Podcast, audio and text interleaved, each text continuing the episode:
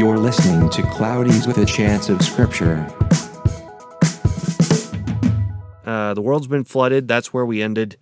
Uh, the flood's now over, and the world is starting to be repopulated with the descendants of Noah and his family.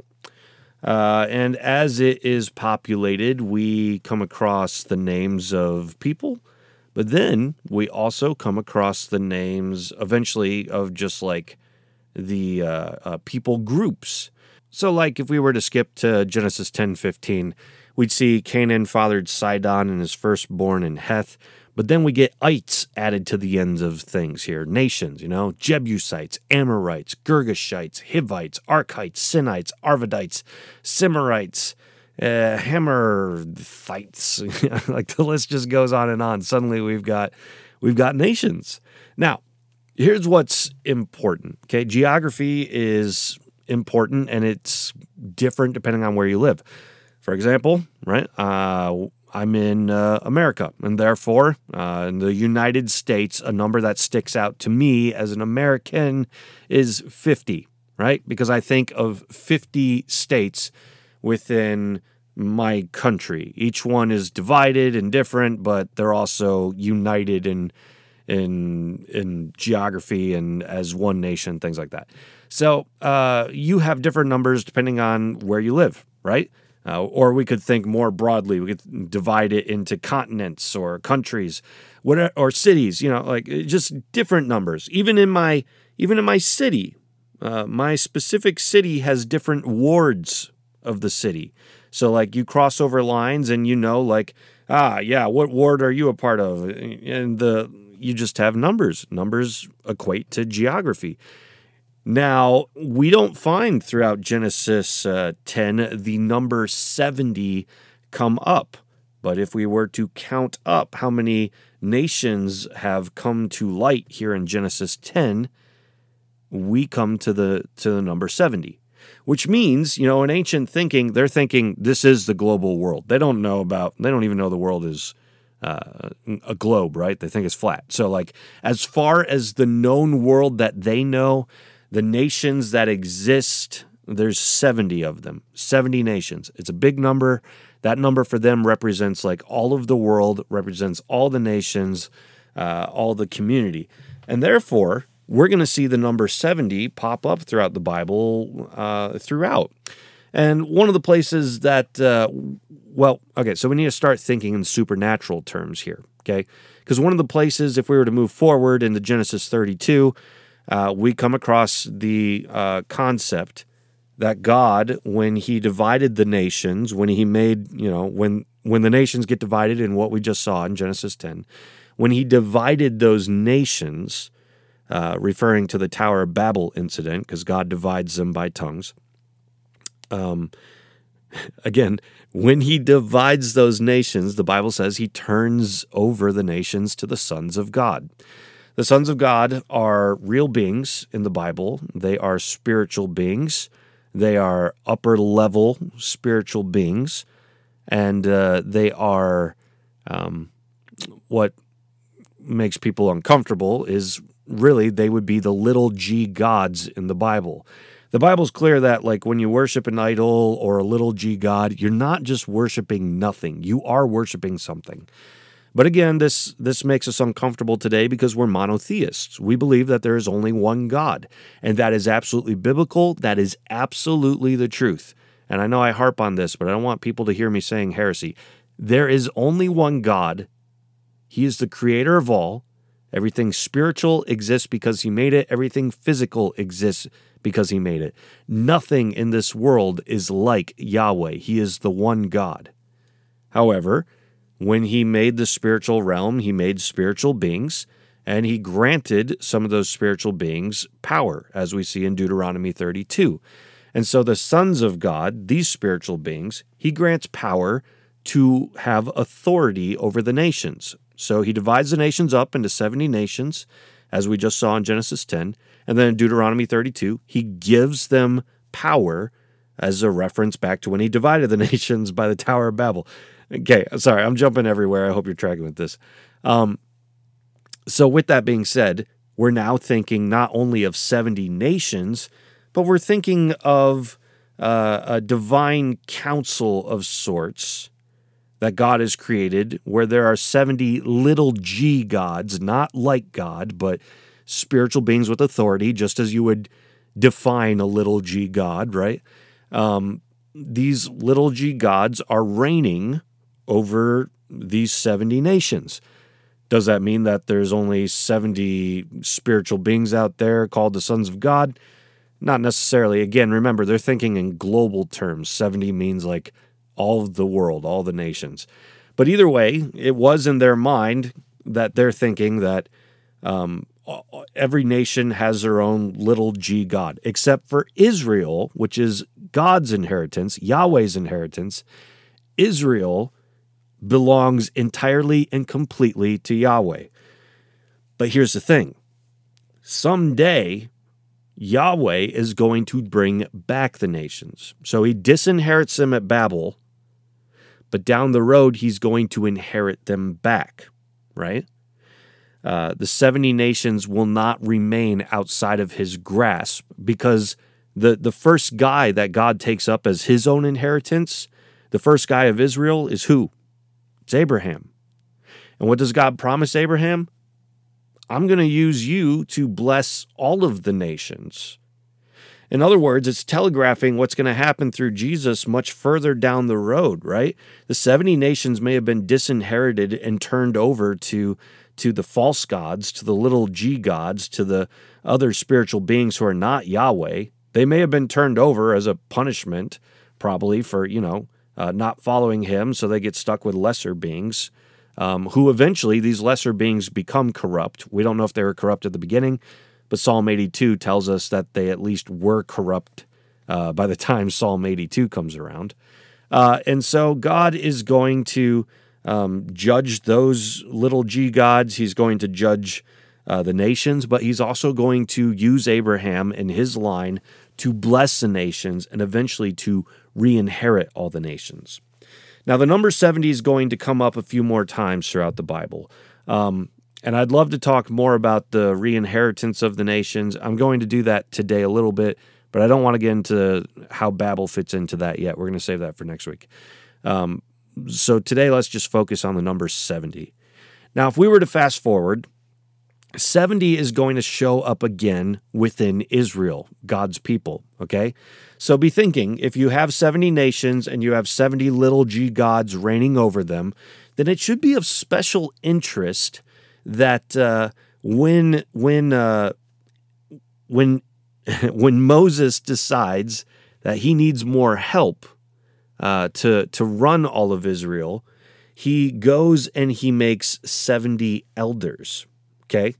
So if we were to fast forward into Numbers 11, uh, 11 16, we would find, Then the Lord said to Moses, Gather for me 70 men of the elders of Israel, whom you know to be the elders of the people and officers over them, and bring them to the tent of meeting and let them take their stand there with you. And I will come down and talk with you there, and I will take some of the spirit that is on you and put it on them, and they shall bear the burden of the people with you, so that you may not bear it yourself alone. Now, this is really interesting. 70, right? 70 is what's shown up. Now, we're already thinking in supernatural terms.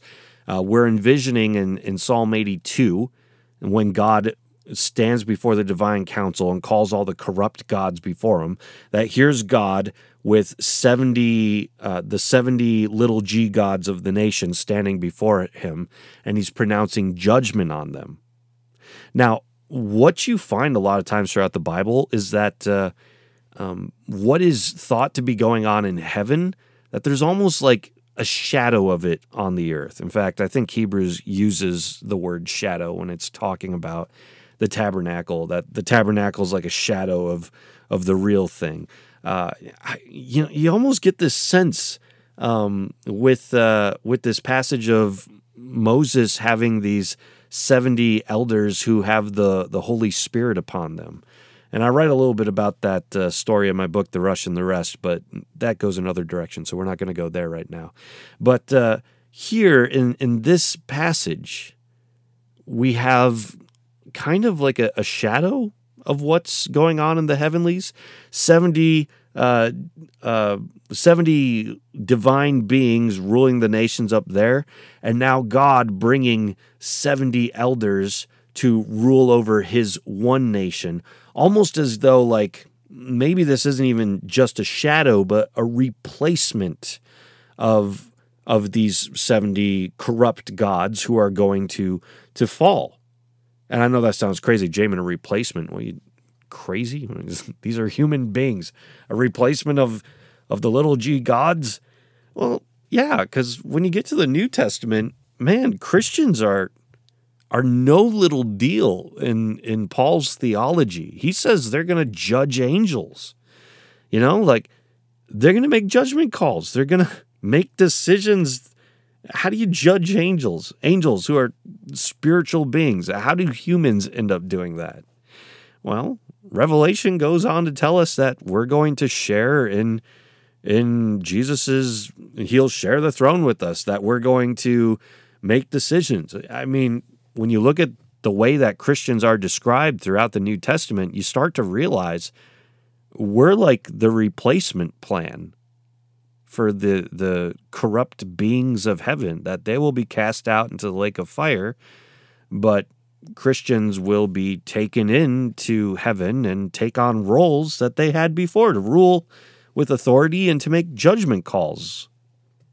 So, yeah, when you start to see the 70 human beings being uh, hit with the Holy Spirit in, in Moses' time, suddenly you're like, there's more being telegraphed here about something that's coming down the road. In fact, you, you see it telegraphed in another way too, because if we were to go to Exodus, we see these 70 elders actually end up uh, on the mountain uh, where, where God is.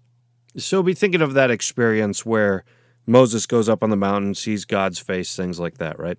Exodus uh, 24 9 then has the 70 elders do something similar. They don't seem to go quite as far as Moses does, but we do have in in this verse then Moses and Aaron, Nadab and Abihu, and 70 of the elders of Israel went up, and they saw the God of Israel. There was under his feet as if it were a pavement of sapphire stone, like the very heaven for clearness. And he did not lay his hand on the chief men of the people of Israel. They beheld God and ate and drank. And then from there you have Moses go further further up. But here you have the 70 elders see God. So they're in his presence, you know, just like the uh, 70 uh, divine beings, the 70 little g gods are, and they're right there with God. And here you have the 70 elders right here with God from a physical perspective instead of a spiritual world perspective. So that being said, you know, it's telegraphing themes of of replacement, of divine council, of human beings entering into that that same place. So we could go into further on this, uh, but again, I'm trying really hard to keep my head focused on on the number seventy. Uh, so one of the other ways we're going to see this pop up, though, is uh, very interesting. Especially, it's especially important to thinking of mission work. Okay, when we get to Luke ten, so now we're in the New Testament with Jesus. When we get to Luke ten, Jesus gets ready to do ministry, and the number seventy comes up again. It says this. After this, the Lord appointed 72 others and sent them on ahead of him, two by two, into every town and place where he himself was about to go. Now, uh, right there, I said 72. So that's part of the reason, actually, we don't even realize the importance of this passage is because some of our Bibles, in this case the ESV, uses the number 72 because uh, that's one of the options of interpretation. However, we also have other manuscripts that use uh, the word 70 instead. Now, this really isn't important about which way you're going to translate it because what we actually find is that uh, the Greek Bible that the Jews had if they were to go back to Genesis 10 where we just were and they were to count up the the nations in their translation in this Greek Bible, guess what they would come up with? Well, 72 nations. So it's it's a translation thing here. Hebrew gets translated into Greek, and when that happens, two nations get added into the final count. So, really, you know, it's not so much what's important about the number, whether it's 72 or 70, because in the end, it's telegraphing the same exact theological point. Here Jesus is, and he chooses 70 disciples, just like there are nations, just like there are false beings, and he sends them out to go and do ministry. Now, what's really cool is when they return in uh, Luke 10 17, it says this The 72 returned with joy, saying, Lord, even the demons are subject to us in your name. And he said to them, I saw Satan fall like lightning from heaven. Behold, I have given you authority to tread on serpents and scorpions and over all the power of the enemy, and nothing shall hurt you. Nevertheless, do not rejoice in this, that the spirits are subject to you, but rejoice that your names are written in heaven. This right here should blow our mind because when Luke is writing his gospel, he is he is telegraphing the 70 uh, nations, you know? He's telegraphing the spiritual powers at work in the 70 nations, right? Cuz he sends out 70 to go and do ministry and when they come back, they're like, spiritual beings are obeying us. They have to listen to us. They're doing what we say. And how does Jesus respond? He's seeing Satan fall like lightning. He's seeing Satan be be humbled, falling to the lowest place, falling out of the heavens. He's being dethroned, if you will. Everything's falling apart for him. In other words, as these Christians go out to do ministry, it's destroying the work of the spiritual powers. It's destroying their kingdom, and the kingdom of heaven is being installed in its place. All right. Now, all that being said, look, I didn't I didn't really plan on getting into Babel this week, but given where this is going, I think we're just going to make our way into it. Because what we're going to start seeing telegraphed now through this statement is that Jesus is doing what was promised to Abraham, right? To Abraham, he was saying, uh, God said, One day I'm going to bless all the nations through you. And now, Jesus has his own 70, and they're being sent out to the nations. And one of the ways in which you can see that he's, you know, partially talking about reaching out to the nations is because some of the teaching he gives throughout Luke 10 is is all about uh, him going to to the Jews and talking about how many of them are not going to accept him and that they're actually going to be in worse shape when judgment comes. Uh, they're going to be in worse shape than some of the other uh, nations that were judged back in the Old Testament. So you can see like this this uh, sending into the nations to go reach people, and that becomes part of the story that we're going to see between Babel and another New Testament story, right? So if we were to leave Genesis 10 and go into the story of Babel, uh, I'm not going to read the whole thing, but you know the general story of Babel is these people build uh, a temple. The nation's all one place, right? And they start building a temple, um, and it's kind of against God's wishes. Maybe we'll have another episode next week to really talk about what this temple is. Um, but sorry about what this tower is, though I may have just given some stuff away there. um, but one of the things that God told them was, you know, be fruitful and multiply and fill the earth. They're not filling the earth. They're stuck in one place. They're building a, a tower to make a name for themselves, right? And that's why they get divided up. After everything that's happened, they are still not listening to God. And so he turns them over to the little g gods while he takes Abraham as his inheritance and all of Abraham's descendants will which will eventually lead to Jesus who will eventually bless all the nations and extend it out to, all the nations to be saved. Now, how did God divide the nations? You remember Tower of Babel he divided them by their languages. So every nation is thought to have its own language. Their their their ability to speak to each other is broken, and therefore they have to separate out. This makes sense of everything going on at Pentecost and why we see mission in, in the, the very number of 70, right? Because at Pentecost, God gives them back the languages.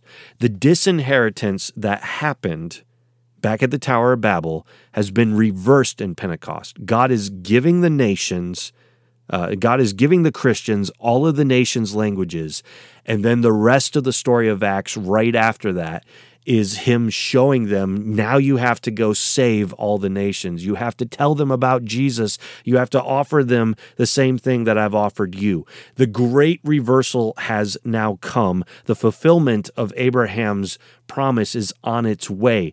Everyone is baptized with the Holy Spirit to now go do ministry to all of the nations. It doesn't matter if you're rich, if you're poor, what ethnicity you are, what culture you live in for now on, the, the story is going to be God inheriting back the nations. And that right now is, is the story that we still live in, right? The tongues have been given back. And every time that you hear someone in a, in a church speaking in tongues, which I believe is a gift today, I've seen it practiced. And, uh, and every time it happens, like that's part of what should be going through your head. That gift right there that you're hearing practice you know, Paul saw it had use to your personal life, but didn't really see it having a lot of use inside of a church service unless someone could interpret the tongue, which seemed to imply that usually people really couldn't interpret the tongue. Um, which means that when we practice that spiritual gift to some extent, we're just reminding ourselves why do we have this gift? That's the importance of what it means. Go to the nations, reach the nations, speak their languages. They were divided by language at one point, but now they are brought back together by language through these Christians, through these mediators, through these powerful people who will one day uh, take the, th- the, the, the throne room and replace the fallen entities that have been cast out of heaven. And these Christians will make decisions they will make judgment calls. They will rule with authority, just like the spiritual beings whom they have replaced. And so, right there, uh, God is saying, like, you, you are now the real children of God, right? We, we talk about that all the time, that we're adopted into God's family. Well, God's supernatural family was these sons of God. Now, the New Testament's telling us you, uh, human beings, when you come to God, you become the children of God. Therefore, that comes with its fair share of of uh, of ruling with Him. So, with that being said, uh, we now live in the time where we have to reach out. because God God's still waiting. Peter tells us that he's he's just he wants more to be saved. He wants more to come to know who he is. And so we're left in this this in between state between the already and not yet. Heaven's already here, but it's not yet in full. We're left in this state to continue to evangelize because God wants his family to be bigger. He wants it to grow. It's part of his love. He wants to have more, and he's not going to stop until he has more. And so, anytime you hear tongues spoken in, you need to remember this is the grand call, the the spiritual gift of evangelism embodied in a language. Remember to get out there and, and show people who God is. So, yeah, the Tower of Babel, the 70 nations, both of these themes get wrapped up in the Gospels to be important themes about outreach, important metaphors and stories about God reaching out to the nations outside of Israel. Yes, Israel was his inheritance, but he has fulfilled his promise to Abraham to use his nation to bless many. So if Christians are doing what they should be doing, then they should be out there saving all different kinds of people, uh, not being fearful of of the person next door who doesn't look like you or talk like you or live like you, but remembering that God has deposited into you the ability to reach them, the hope that you would try and see if they would come around. So, all that being said, you know, a lot of times people are like, oh, you know, the Old Testament is just so much about Israel and makes you feel like God doesn't care about the nations and all that. And yet, here we are in verse uh, chapter 10, right? And when we take the entire Bible into context, we see the whole Bible calling back to chapter 10 and 11, saying, I'm coming back for them. I'm going to reach them. I haven't forgot about them. In fact, they're the long game. I am aiming to come back for them. So there's there's your little tidbit today. Uh, next week we'll get into Babel just a little. Well, we'll get into Babel a lot of bit. I don't know. We'll, we'll talk uh, about the details because a lot of people, and maybe you could think about it right now. Is this what you have in your mind? Just a building that keeps circling higher and higher like a giant round staircase until it's up in the heavens. Because that's the pictures that I always see online, and therefore, growing up, that's how I always imagine Babel. And in our defense, the way it's described, that's what we would think of, right? Well, when we start to do uh, ancient research and archaeology, we realize that that's not what uh, exactly what's going on here.